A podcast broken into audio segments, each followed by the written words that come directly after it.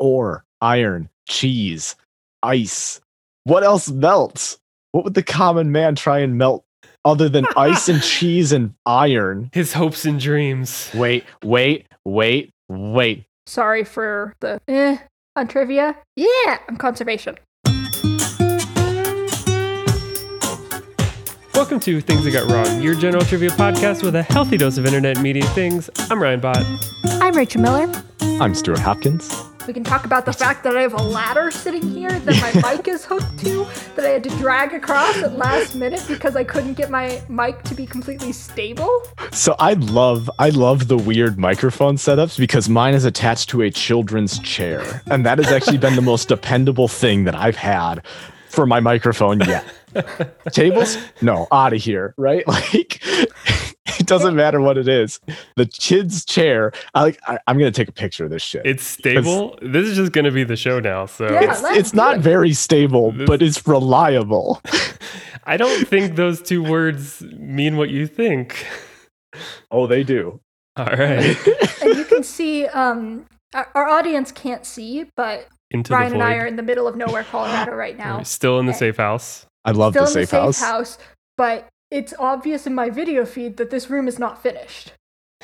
you can see the plywood on the floor because the flooring hasn't been put in. You can see that you can still see the lines from where the drywall's been put up. I can't see Um, those. Oh, you can't see them in the light. No.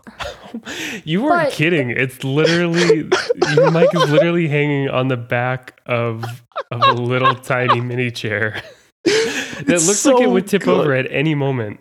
It it should, but it doesn't. It's so good. It believes That's in the the- heart of the cards. Yeah. Sorry to cut you off, Rachel. Oh my, but yeah, no, this chair is is old reliable at this point. Uh, it's gone through like seven sessions with me, and it has not failed me since. Um, I've tried the desk. I've tried other miscellaneous objects. I've tried the table behind me. Nah, none of it. But this little tiny kid's chair is guaranteed success. this is this is the award-winning talent you get here at Things You Got Wrong. So the way this ladder is shaped is most everything on it doesn't. None of the surfaces are 100% flat except for the steps. But the steps are too thick to hook it onto because, and they're also hollow underneath. And so, but all the sides are just slightly curved. And so, actually, Ryan, this is why it took so long to get, like, after I did the loud thing of moving this over here, why it took so long to get it hooked up is because the minute you tightened it, it started to slip off because it's slanted. and so, I'm actually got it tightened, but also, like, kind of leveraged in a corner so it doesn't. Sorry, I'm confused. Are you trying to describe the shape of a ladder? No, so we're talking about how my mic. So I'm in an unfinished room, and so and we're at my parents' place. There's not a lot of furniture out here, so to try and get my mic set up because the desk I'm sitting at is actually my brother's desk that was built for him when he was like 10. So my knees actually don't go under it when I sit at it. it's great, but it also has no ledges to hook on your mic to. So I dragged over this um ladder that was over so they could do drywalling work and I've got my mic hooked up and leveraged onto the ladder um to try and make it work. And this is what we do to make this podcast great. We go to the lengths. I mean, Going to new I heights st- with that ladder. yeah, you have to take a ladder home with you now. Now, like that's the thing. It's like this. I want to see the next recording when you guys are back home with the ladder still there. That's going to be the rule. I think my dad would be very proud of me if I asked to take the ladder because he would think that I'm doing some sort of home improvement work. He'd also let you travel cross state or cross country with with the ladder. Yeah, that that works as a check on. I mean, back home I can hook it onto my desk. Here, all the all the edges of the desk are rounded. I, I I kid you not. It's a Oh. shame your dad didn't take that in, into consideration 20 years ago when he built it. yeah, right. Twenty years ago. Yeah, when he built it by hand. And Stu's got like a verifiable gonna say, yeah. forest behind him. Oh yes, thank you. I appreciate it. It's actually growing recently, which is Stu's nice. setup is incredible. Stu by far now has the best studio setup I've pretty much ever seen. I'm in the corner of an open room in the basement. Like it's not uh it's not ideal. It's just that I have like flood lamps and things around me to make it actually bright. It looks amazing. Um, it is perfectly lit. the the scenery is is there. It looks quite nice. I appreciate. It. I even have my cat's castle, which they have started jumping into. I'm very happy about it. Uh, Nice. and they sleep there. It's cute. All right, let's get to some trivia. This is the very 66th ever episode. 66. And we have six rounds of wonderful questions uh, for the three of us to answer and uh, earn points and vie for uh, all All the ladders. all the ladders in the world. Such many ladders. So uh, we'll get started with Stu's round. Thank you. Alrighty. So my round is called Duo Movie Mashup. Uh, in this round, you will have to mash up the names of a dynamic duo or set of twins, Oh followed by the title of a movie. okay. Pretty self-explanatory. Um, but yeah, so oh uh, it will be Just uh, take a moment to reflect on this moment, and it will pay off later in the episode. That's worth the setup right there. Continue, please. okay. Because now I'm concerned that we maybe you have a mashup with movies and twins, um, or dynamic duos. Um, but we'll get right to the questions. Uh, so yeah, I will give a description um, of like the the duo, and they are both fictional and real. Um, so All right. Just to let you guys know, so the mashup will be like the name of the twins, and then a movie? Yes. Yes, correct. Uh, it'll be the title of the movie. Um, I didn't have a, a, the ability to create a good sample of them because it was limited in what it was in the first There's place. only so many twins. There's- there's only so many twins that work well with a movie title going into the next one, right? But so uh, your classic sort of mashup to where like the last sound of the person's name uh, will be the beginning of the movie title. Yep. cool deal. cool. Awesome. Question number one. These magical red-headed twins have left their African jungle home and find themselves in San Francisco. They use their vine swinging techniques to help their animal friends and weasel their way out of any tough situations. These magical red-headed twins have left Oh. their African jungle home and find themselves in San Francisco. They use their vine swinging techniques to help their animal friends and weasel their way out of tough situations. Okay, so I have one. Well, technically two. So I have the twins. Okay, It's not that's good. working. If I mean, I guess I could give you a, a single point uh, if you can get the twins. To be honest, these are a, a little tougher, I guess. Can you repeat it one Uh, more time? These magical red-headed twins have left their African jungle home and find themselves in San Francisco. They use their vine swinging techniques to help their animal friends and weasel their way out of tough situations. I don't know the movie. The last name is not included in the uh, the duo or twins. Oh.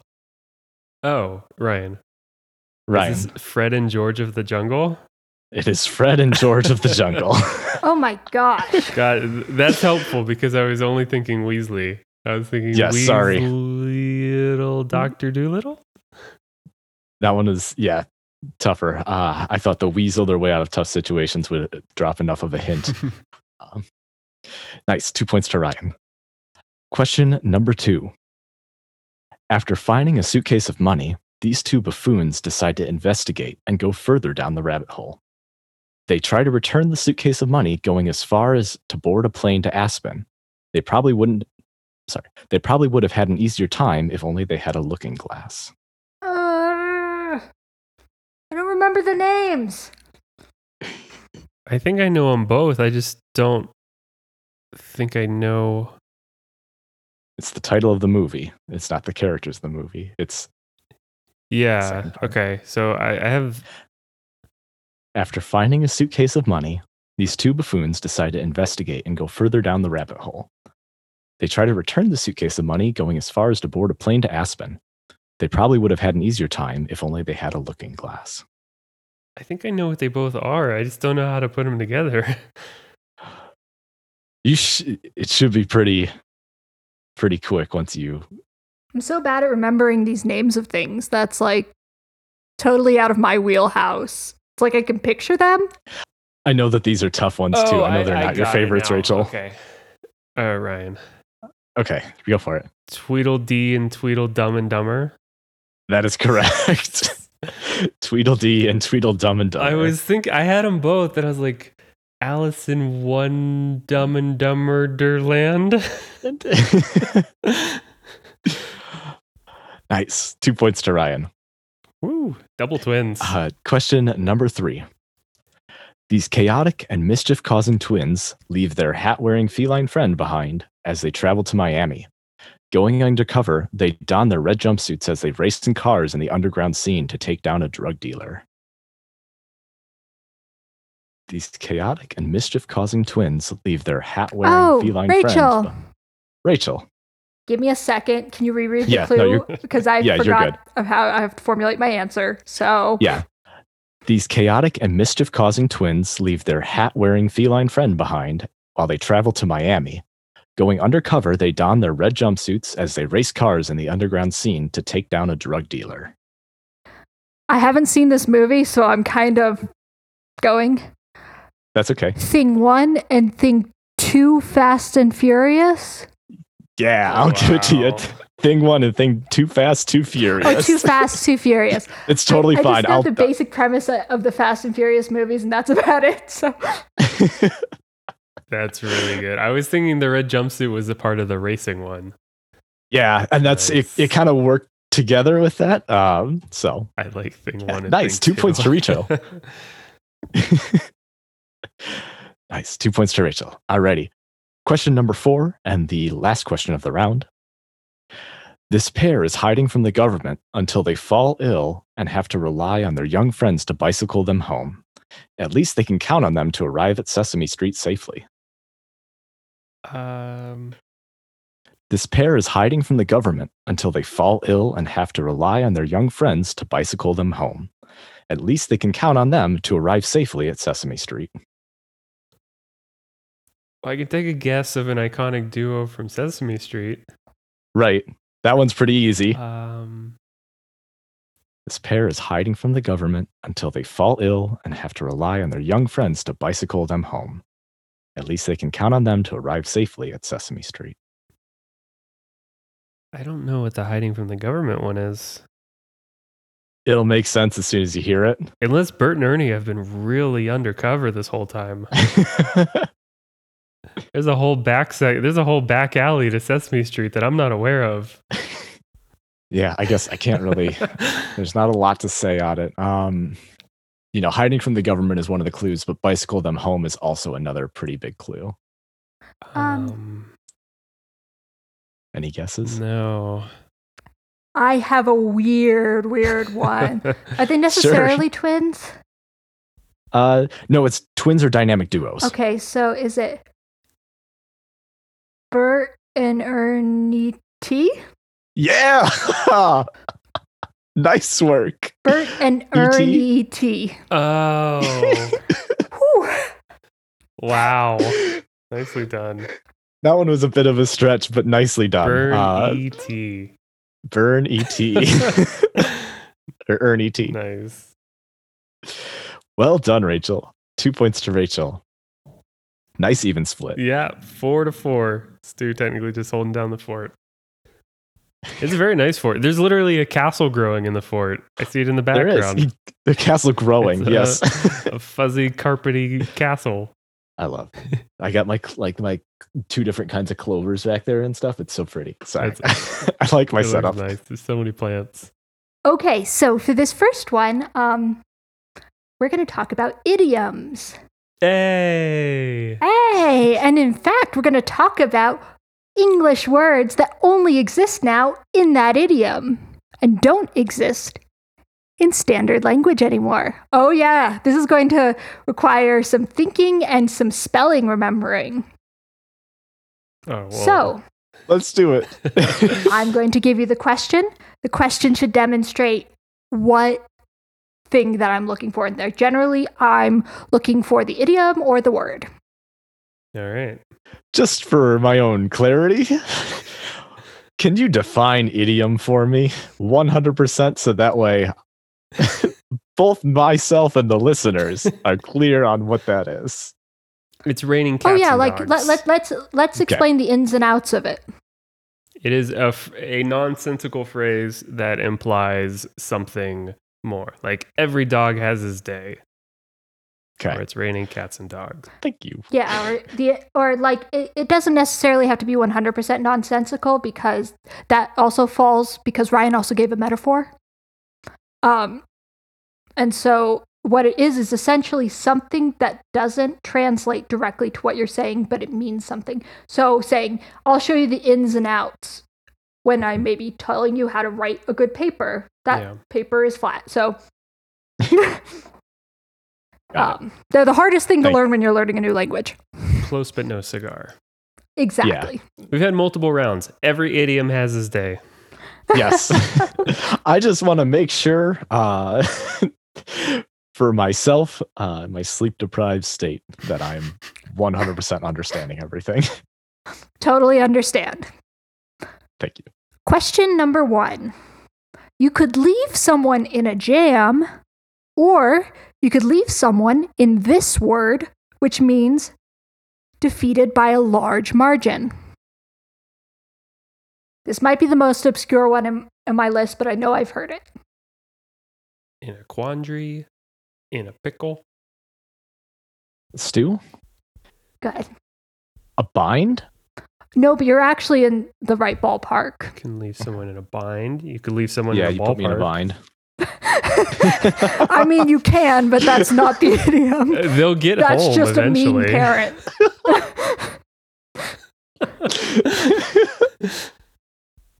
can leave someone high and dry so by a large margin. Wait, can you repeat it one more time? You could leave someone in a jam, or you could leave someone in this word, which means defeated by a large margin. Keep in mind that these things that I'm looking for, they don't exist in the English language outside of this of these idioms anymore. Defeated by a large margin. I'm enjoying-. Ryan like mouthing out things trying to figure it out. I'm gonna Do you have say I'm gonna stick with pickle. You leave him in a pickle. Well, I'm not sure how long you have been speaking English, but pickle is used outside of improv and outside of the um, the idiom. You could leave them in a lurch. Oh. lurch. It, it's a I little haven't had that. little more obscure of an idiom, but it you, if you can figure out if you can find a time you wor- use the word lurch outside of that idiom, you get a little gold star. Can you lurch towards somebody? That's yeah. I was gonna say like I feel like I've used it in Dungeons and Dragons when describing things. I have no idea. It also makes me think of alerts. Okay, question number two. You might describe something as harsh, lacking grace, impromptu, or without finesse using this word, which relates to a 17th century word for snow tires. This is a single word idiom. Not defined, lacking grace. Um, impromptu, without finesse. 17th century snow tires. Ryan, Go ahead, Ryan. haste or hasty? No, keep in mind that these words are only used in their idiom context. I don't know words that I don't say. Go ahead, Stu. Hodgepodge? No, but actually, you're like, that was actually one that I thought might be guessed. Mm. This is roughshod. Oh, Oh. Yeah. Yeah, because it's a shoddy piece of work. Yep. Yep. Oh my gosh. So, like, that thing was roughshod. We put it together real quick. It's not pretty, but it's doing the job. like the ladder setup. It's pretty, and it's doing the job. it's I think that we might have all like had some sort sorry to interrupt your round, Rachel. We might have had some mental connection here from when we were doing our round because I researched like the history of weird words and Mm. things like that that like we use in commonalities, right? But like we probably were on the same sites looking at things for like the definitions of some of this stuff and like the origins or the use cases. Uh because this is yeah, like I feel like we had a, a mind meld here. And if Ryan has something about movie mashups, then bang. Okay. Question number three. Ooh. Someone who is stealthy or a D&D character with high dexterity might be very good at this skill, where the first word is a lost one from Old English. Extra half point if you can spell it correctly. Because there is another word that sounds just like it in English, in regular standard English, but it's not spelled the same. And if you spell it in the idiom, it has to be spelled this way to be correct. But you can you can say the idiom without the spelling. Wait, so is there an You get an actual extra- idiom phrase? Mm-hmm. We're looking for the phrase. Oh, we're looking for the phrase, Yeah. not even just the word.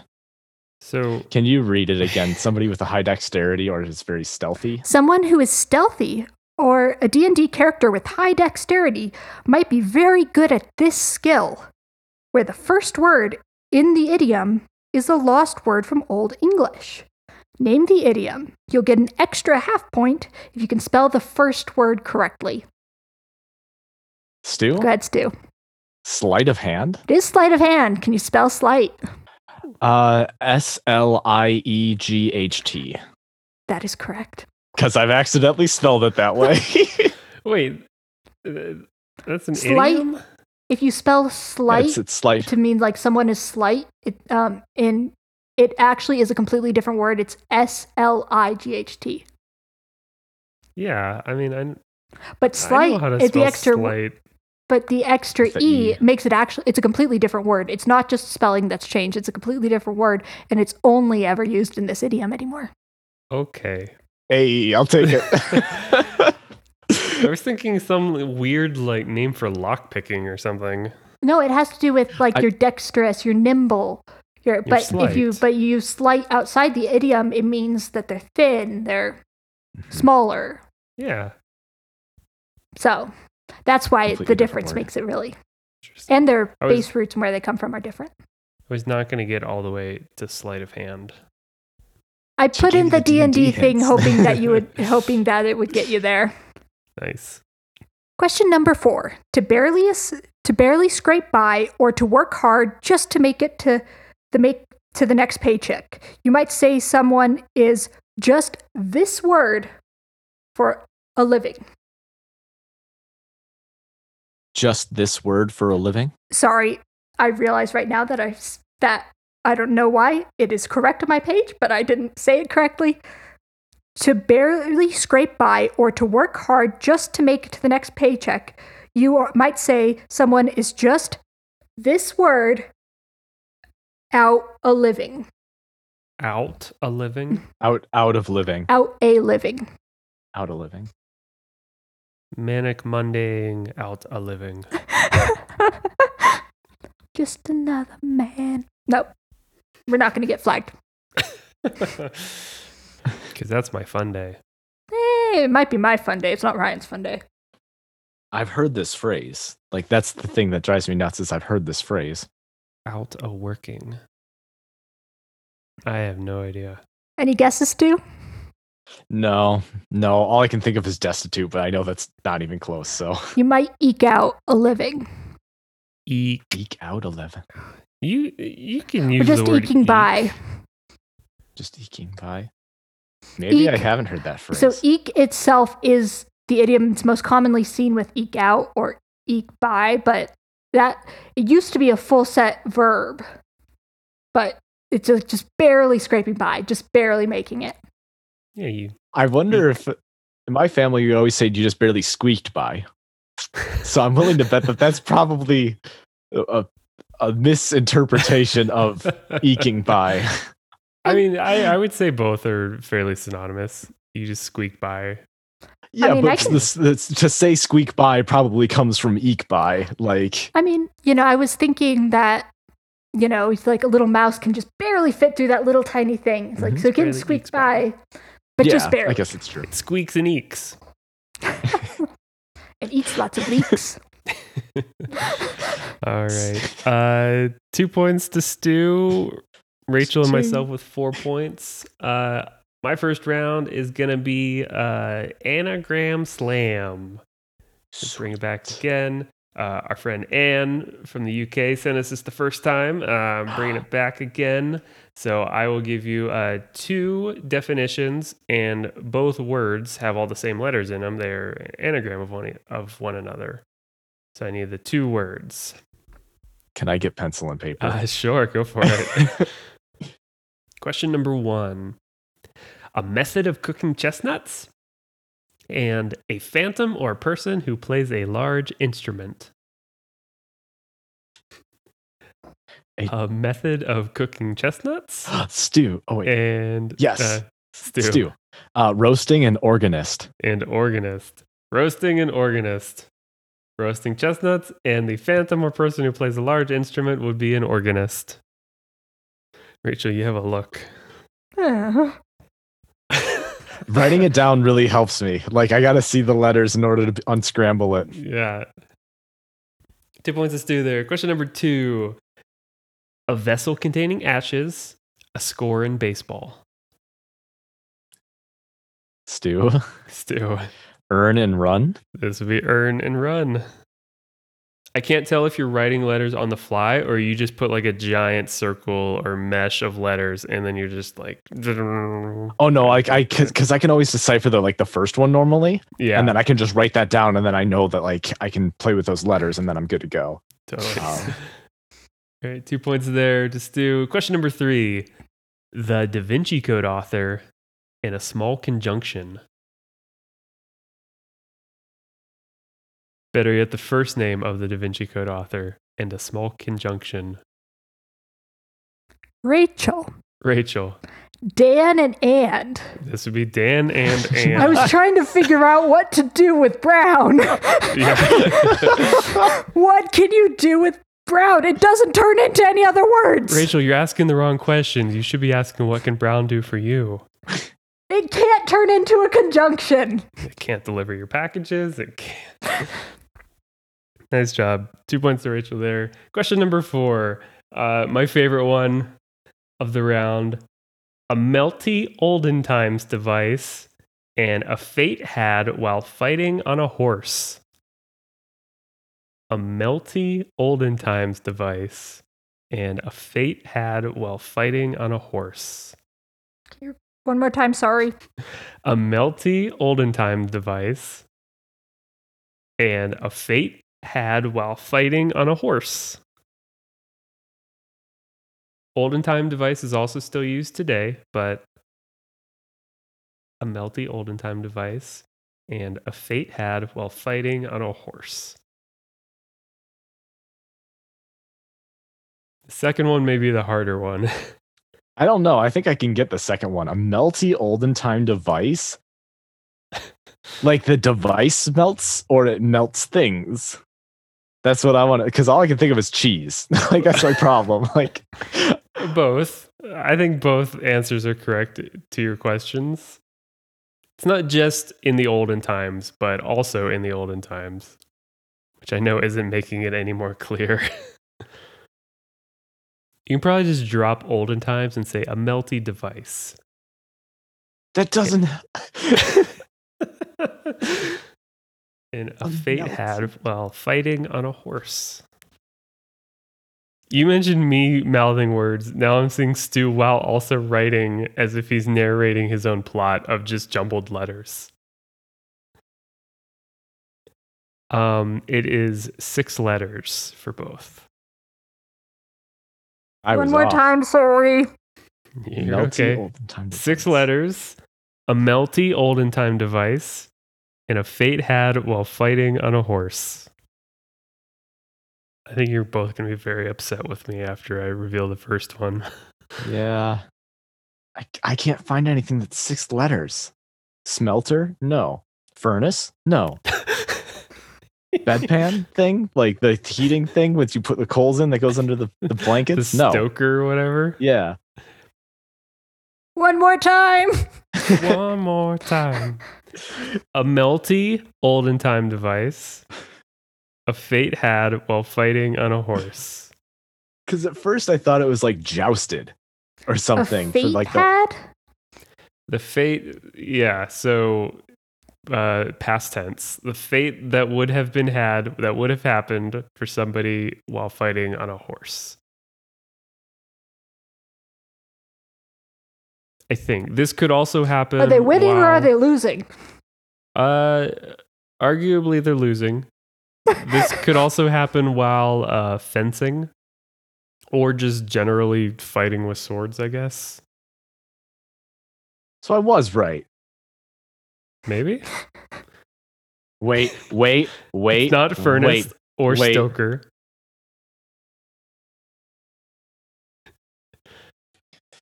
It's also not joust or jousted. Okay, then never mind on that one. There's no Um, J. I'll give you that. You can put a big X over J. There's no X or J. Think of things that melt. Yeah, ore, iron, cheese, ice. what else melts? What else are you trying to melt regularly? What would the I have a common six letter man? word. What would the common man try and melt other than ice and cheese and His hopes iron? and dreams. Yeah. Something that would have been used before electricity. It Yeah. melts. Yes, in a furnace, a stove, a cooking Not in a furnace. Smaller Okay, than a I bread got it. box. I got, I got it. Rachel. No, no, I got the word. No, I don't have the whole thing. No, no, give me a second. You Come on. a You're, you're too confident with me. Smaller than a bread box. it's not a toaster. Rachel, Rachel. candle and lance. Yes. Candle and lance. oh man. A Nice melty, job. olden Also- time device. A candle. Also, Stu said cheese, and I was stuck on fondue forever because it's six letters. Oh my god. I mean, it's not the worst thing to be stuck on. See, that's the thing is I do enjoy these rounds, but they take me like twice as long to understand what's even happening in the round. And by the time the other everyone else has already answered the question. In a fate had while fighting on a horse, you could be lanced. Wasn't that fun? That was fun. I loved that. I'm just mad at myself for not getting it. it's amazing how uh, you write these, and it's like these are so simple; they'll be had immediately, and then you know, right, and then Uh, it's like it trips everybody up for a while. Yeah. Nice job. All right, this is halftime. Scores are myself with four, Stu with six, Rachel with seven. Uh, Stu, it is back to you. Cool. Let's do this. Uh, so this is a simple for the rules round uh, for what it is, but it is portmanteaus. Hey, Uh, so I'm going to give you a portmanteau, and you have to tell me the two words that uh, it means, or like the two words that make it up. Fair enough. Uh, pretty simple, pretty easy. got it. Cool. These are gonna be super challenging. Yeah, they're pretty easy. Um, but a couple of them actually tripped me up, and I tested it with a couple of people, and they didn't get some of them. Uh, so I need both the words. Okay. So cool. Yelp, the popular service that provides reviews for businesses, is a portmanteau of what two words? Oh wow, Ryan. Ryan. So one of them is help. Yeah, one Interesting that you got the help part. Rachel. Took me a little while. Hang on, Ryan's still I mean, finishing the answers. You can't answer while you're still thinking about it. We've been over this. That's not fair to everyone else. That's true. Y- yo and help. Nope. Rachel. Your help? I does not. know. I'll give you second second C's. Second breakfast. Second breakfast. Second Ye- guesses. I was gonna say yellow and help, but that one. That's what my wife said, actually. She also thought I was talking about like the noise you make when you get hit, like you yelp. Yelp. and not like um. Yep. yep. Is it yep and help? No. Oh. Rachel, any guesses? Yellow pages help? Yes. Oh. Nice work. Nice I work. was I wasn't I okay, so I was like that was my what my first thought was was it was yellow pages, but I was like "Ah, it just feels too long to fit Right. there. Um, but I was like, but it kind of started as kind of like the online Mhm. phone Like a book. listing. Yep. That's exactly it, right? And that's why I also Wow. said that provides reviews for businesses uh, as part of the definition. Um, It was yellow. it was yellow. Yep, you were pretty close. Nice. That's one point to Rachel. nice. I didn't get the help part. Like for some, like I knew yellow pages right off the bat, but like I don't know, I just didn't get Really? the help because like I- Yelp isn't helpful. Are you kidding me? like Yelp is for people that like Not anymore. yeah, not anymore. Nice. Okay, one point to Rachel. Nice. Question number two. The ingenious Velcro is a combination of what two words? Ooh. Wow. I feel like I should know this. It's this. Uh, this one's tough. Uh, Portmanteaus are easy normally, but not not these ones. Is the first word vellum? It is not. No. All right. Then I have literally nothing. Got anything, Rachel? No, I'm. No. Vacuum? And It is not vacuum. No. The ingenious Velcro is a combination of these two words. Any last guesses?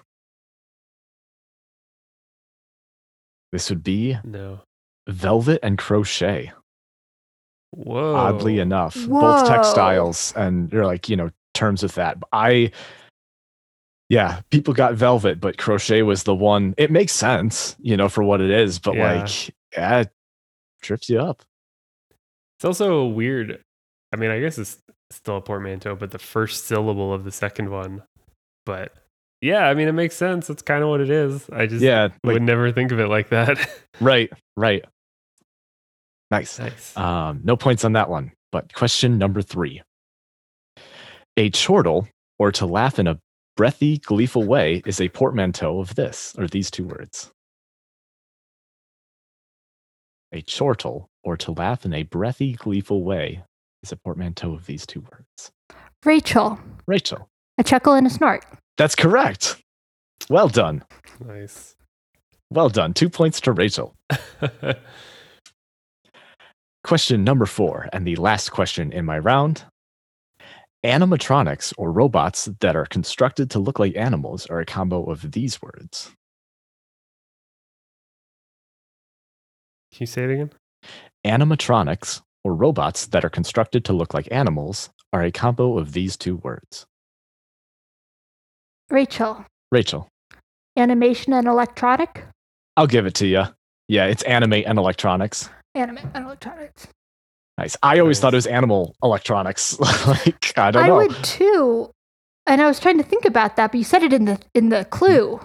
Yep. So I was like, mm, Was it animate? Animate electronics. Electronics. Interesting. Nice. Yeah, I thought that was that was an interesting one. Nice. Two points to Rachel. I like it. Rachel's climbing ahead 12 points to Stu 6 to my 4. Woof. Uh, Rachel, it is your turn. It is our chance to catch up. Okay, guys. This round, these questions are slightly longer, not as long as some of mine have been. But what you need to do is you're going to have to listen very carefully to pick out the clues. Because this wording is not my own, it is how somebody else has described their place. Okay. Okay. So Earth Day was last Thursday. And since we recorded on the day before Earth Day, I wanted to look at some of the largest conservation areas in the world. Ooh. I will give you a description of the place as described by UNESCO. I want you to tell me the country. And I will give you a clue Oh. right now is that I've specifically chosen some of these largest places are next to places that are known for these areas, but I haven't chosen the big one. Say, for example, I say the Rocky Mountains. We say that there was just one, only one conservation area, Rocky Mountains. I would say maybe Canada instead of United States. So, So- you're giving the the description of a UNESCO World Heritage site, a conservation area, world park, but it's somewhere that's recognized by UNESCO. It is a popular area. It's well known, but I haven't. But I haven't given the big country if it's associated with. So then we're picking the country. picking the country. So, like, again, if I said like Rocky Mountains, it wouldn't be United States. It could be Canada. It won't be that first one. Does that kind of follow? Kind of. So are these all going to be trick questions? No, no. Okay. These are not trick questions. I just want you to know that I just took it I took it one step beyond the obvious. So I took out the big country and I did one that's like it's not like it's across the world or something. It's not trick like that. It's still right there. It's just not the big obvious one. Okay. I just wanted to warn you so that One step beyond the obvious. Which might be the show title. Yeah. Established in 1959 as a multiple land use area with wildlife coexisting with semi nomadic Maasai pastoralists practicing traditional livestock gathering, it includes the spectacular crater, the world's largest caldera. The property has global importance for biodiversity uh, conservation due to the presence of globally threatened species, the density of wildlife inhabiting the area, and the annual migrations of wildebeest, zebra, gazelles, and other animals into the northern plains. Extensive archaeological research has also yielded a long sequence of evidence of human evolution and human environment dynamics, including early hominid footprints dating back 3.6 million years. right. Go ahead, Ryan. Well, now I'm confused because it's not the most Just just make a guess. obvious one, but well, I hear Maasai and I immediately think Kenya. It is not Kenya. So it's one of two others, I think. I'm Unless not going to trick you with something across like the world. It's all in the same. No, no, I, I know. I, I'm just th- like, unless Sahara part stretches further, I have a second guess. I can also give you another clue. Oh, There's you, also ne- you never have second clues. no. I know ever one, but I came up with this one because I also know this one off the top of my head. Okay. The tallest mountain in Africa is also in this country. And that's also a protected site. Fun fact. I know, the- okay. I, I I, do. know I the think I know. mountain name, but I don't. Stu, would you like to make a guess before I give it to Ryan for half a point? Just give it to him. Okay, Ryan for half a point. Half a point? Half a point because this is my round. Oh my god. you're the worst. And because you got a clue. And this is your second guess. It would be Tanzania then, right? Yes, it is Yeah. Tanzania. So Maasai would be West Africa. I assume more, or, or sorry, East Africa rather. But so then it would be Kenya is just the bigger name to me. So then, yeah, it would either be Uganda or Tanzania, and then Kilimanjaro is in Tanzania, which I've been to. Have you really? Yeah, I've been to all three actually. Nice. I'm going to give you, unless something magical happens in my brain, I'm going to say I don't have a second clue for the rest of these three. That one's just. all right. Okay. This national park is one of the largest and most intact parks in the Amazon basin. With an altitudinal range of 200 meters to nearly 1,000 meters, which is very high, it is the site of a rich mosaic of habitat types from Cerrado savanna and forest to upland Greenland evergreen Amazonian forests. Wow, that's a lot of adjectives. The park boasts an evolutionary history dating back over the over a billion years to the Precambrian period. An estimated 4,000 species of flora, as well as over 600 bird species and viable populations of many globally endangered or threatened vertebrate species live in the park. And I, I actually do have a second clue to this, but it's not really um, nature related. But I'm having fun right now. um, is it unfair to ask what continent we're talking about? You said national park, She said rainforest. but then you I said, said- talking about Amazonian. It is one of the largest and most an- intact parks in the Amazon basin. Amazon base. I cannot. If you Not cannot get the continent from Amazon, then All right, I'm, I'm I with can't then. help you. Well, I heard national park, and I I didn't know if national parks were exclusively like that term, U.S. or not. Uh, Ryan, Go ahead. Venezuela. No. Too far north. I was Stu. thinking height. Venezuela has the highest waterfall, right? I think Mount- so. The Angel Waterfall or whatever. I think that's what it is, but don't quote me. Stu? Go ahead, Stu. Is it Chile? No, but you're actually closer in distance. Um, this is Bolivia. Bolivia. My clue was going to be that it starts with the same letter as the one that probably first came to mind. the problem with a lot of these is to That's all, yeah. describe like what the place is like, you kind of use a thing that's really identified with one of the countries. And so that's why I had to kind of go next to it to actually give at least a little something spicy to the question. Is Bolivia the one that's entirely landlocked? Or is that off? I think you think, but again, don't quote me. Let's not assume things without looking them up first. Okay. Question number three.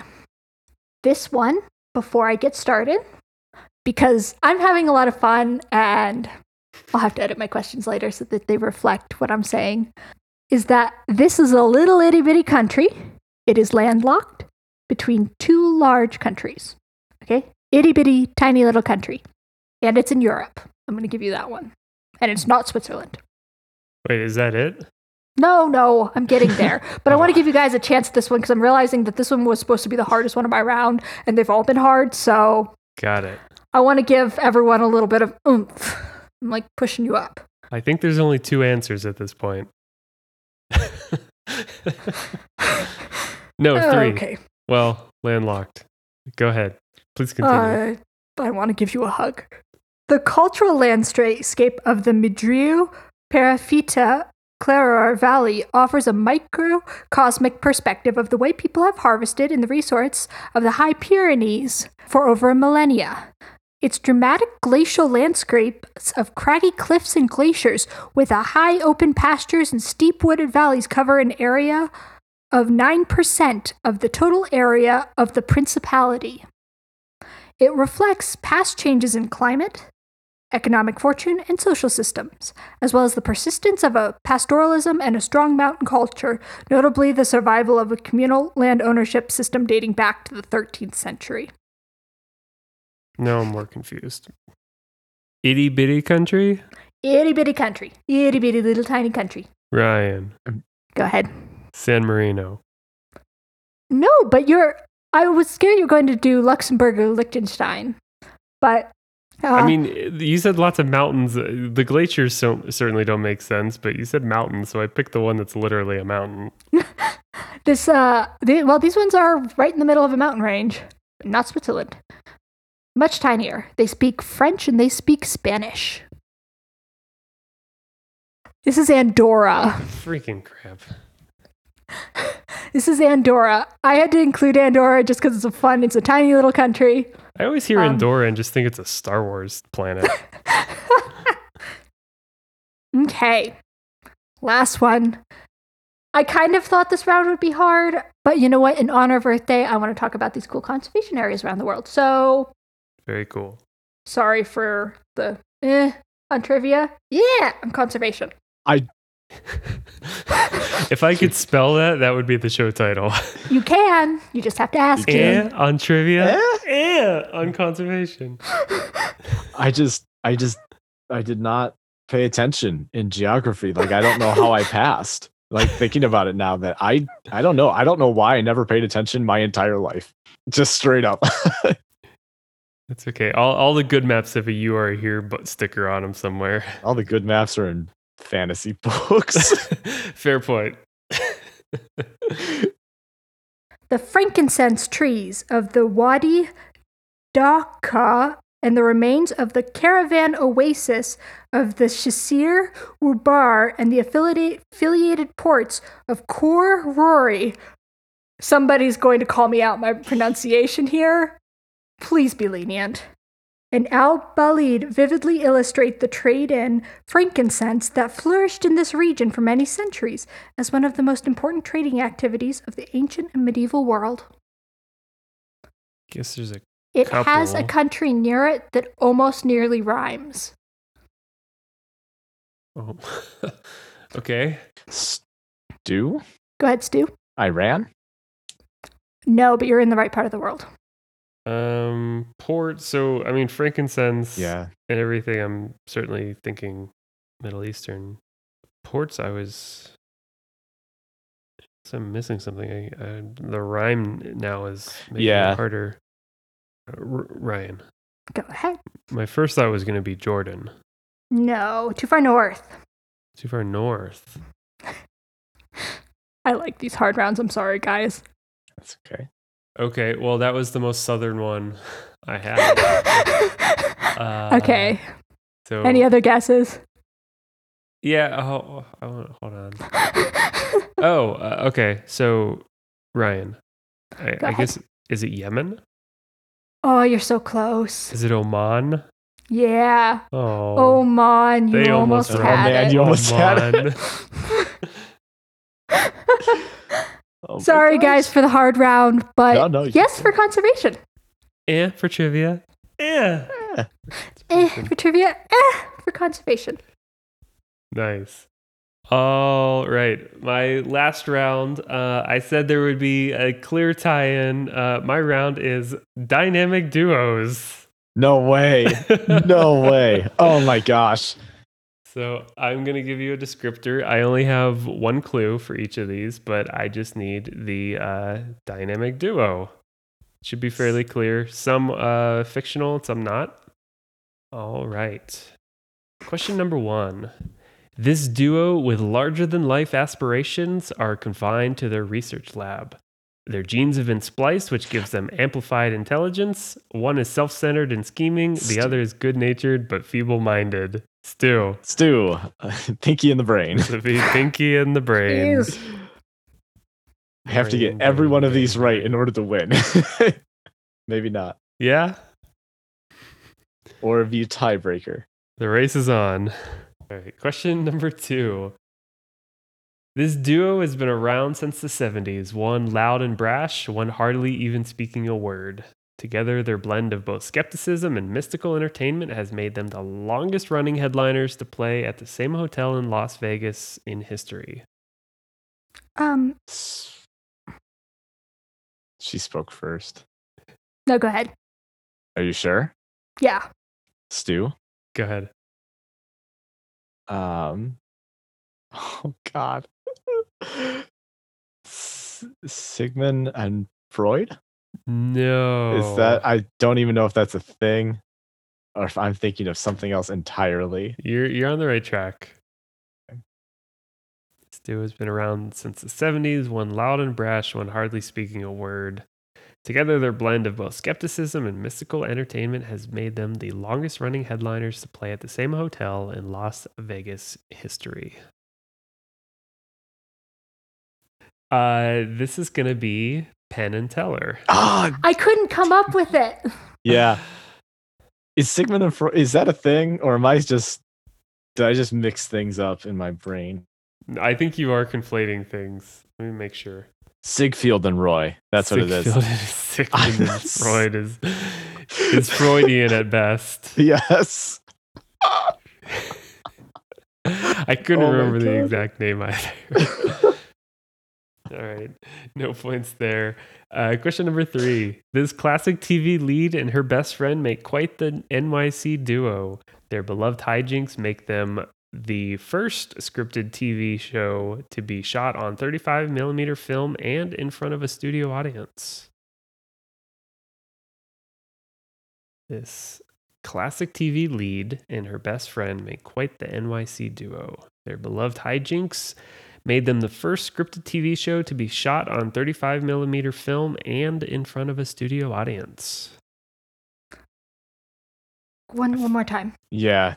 This classic TV lead and her best friend make quite the NYC duo. Their beloved hijinks make them the first scripted TV program to be shot on 35mm film and in front of a studio audience.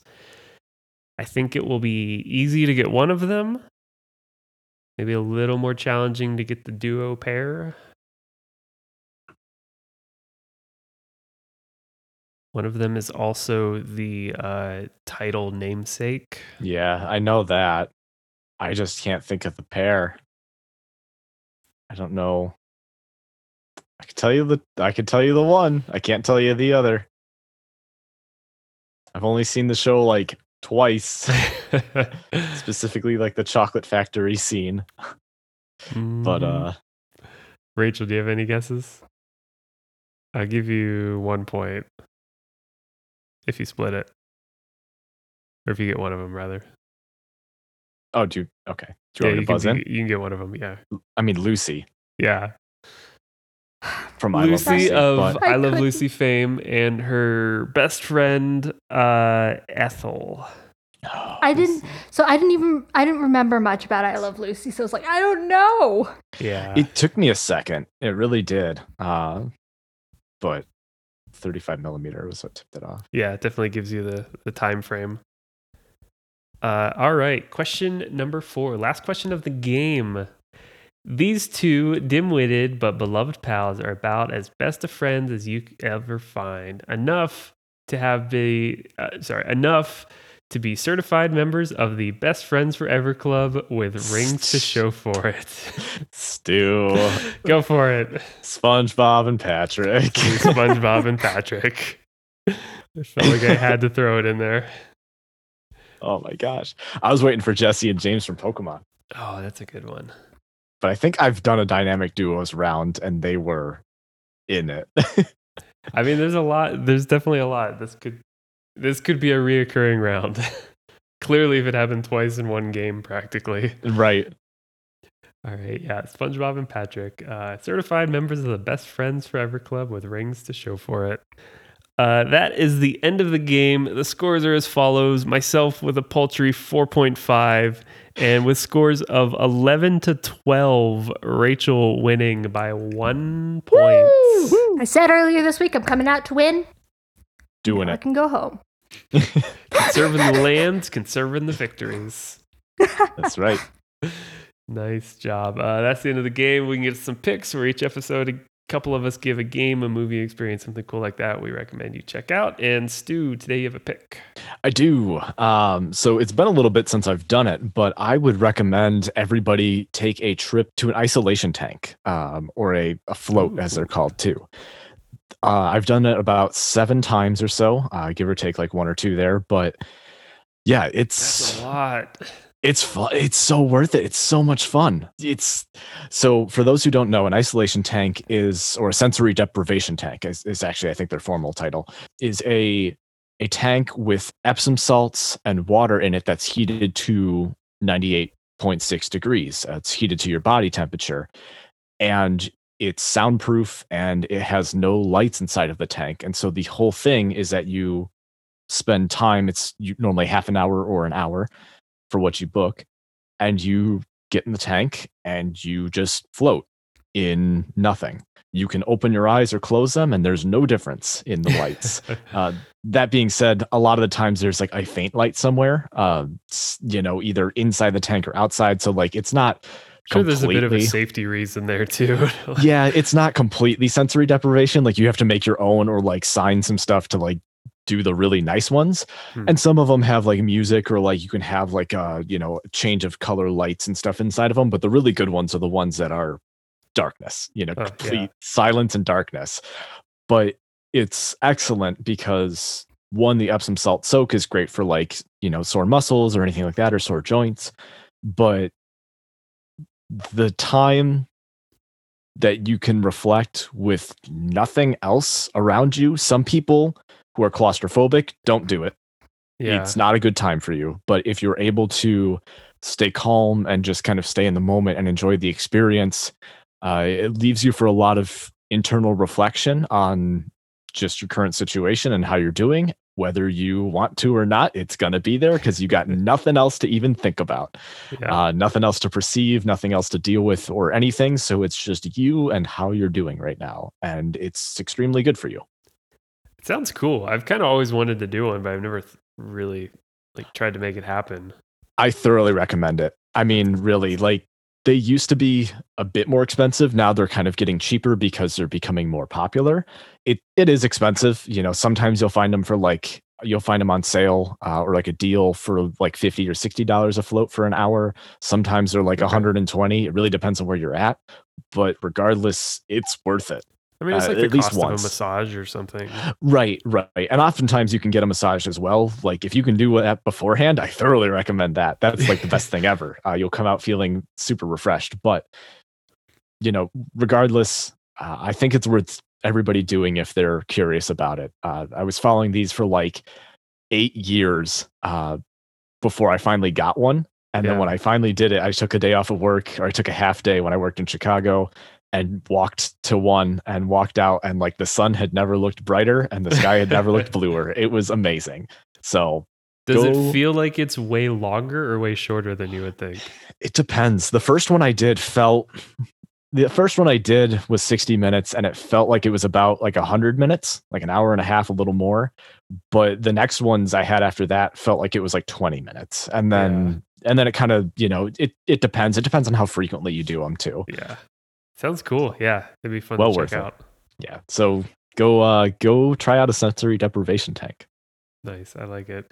Um yeah, I have a pick. Uh mine is on my wrist. It's uh it's an Apple Watch, which I think is cool. I got I've I mean I like wearing watches a lot, uh although I haven't much uh with COVID and everything. Also, the one my favorite watch that I have has had a broken uh has needed a new battery for like a year now and then more than that cuz then COVID happened and everything else, but um I was one who was very like uh, I thought they were cool, but I didn't know if it was worth the money, and I didn't want something that was going to ping me all the time. I didn't want just like I already don't like having my phone buzz at me. I didn't really want my wrist to also do that a lot, but I ended up really getting into a lot of the fitness stuff. Um, and just it's one of those things that you pick it up. I was able to find a good deal on I think the year previous, but this one still has the EKG and some cool stuff, which is kind of nice to to have available. Um,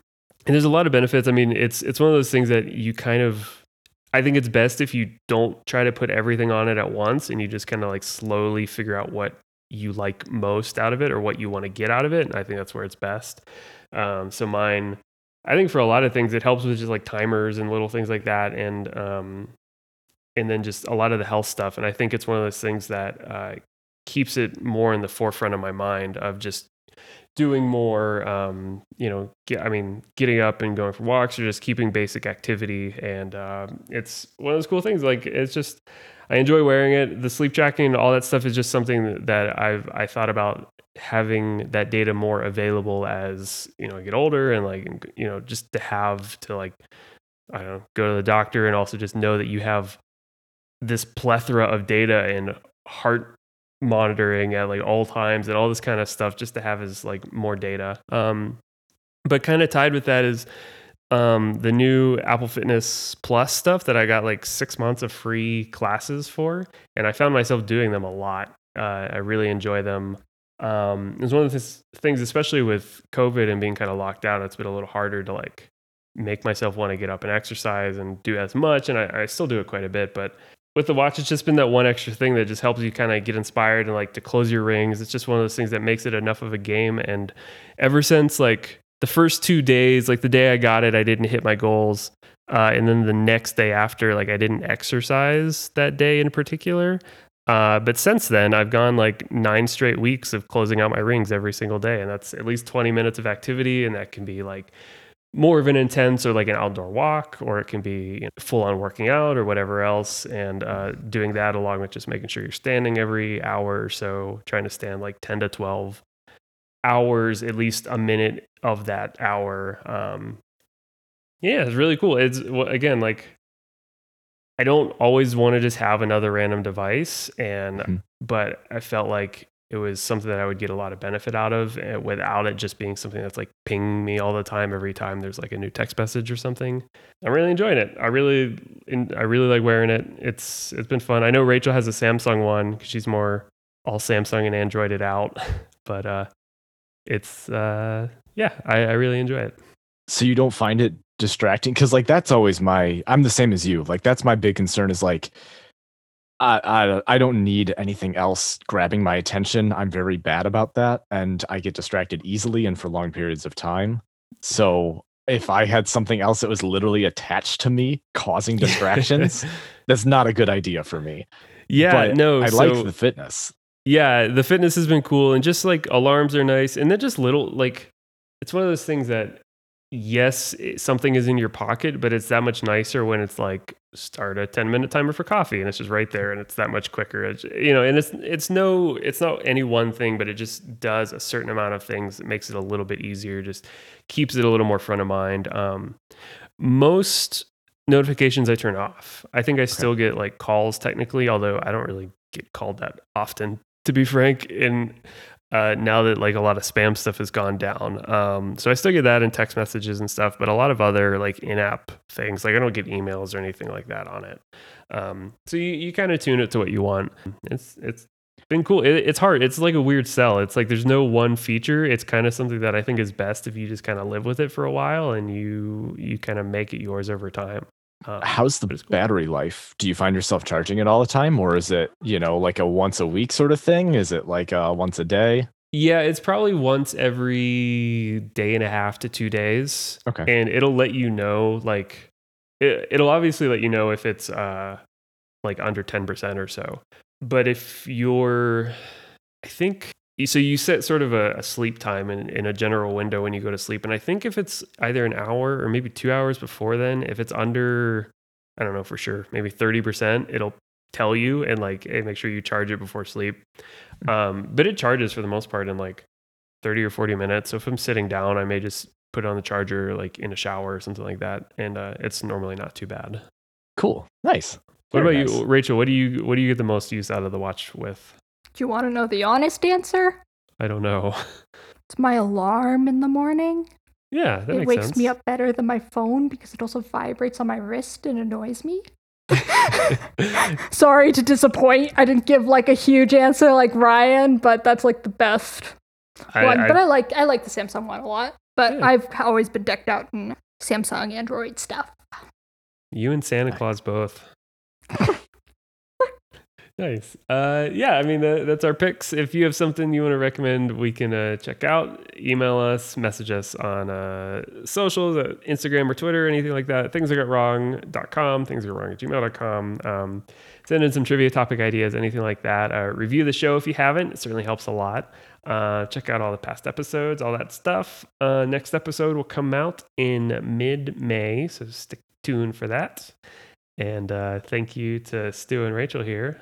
Thank you, Ryan and Rachel. And uh, Thank you guys. until Congrats. next time, we'll see you later.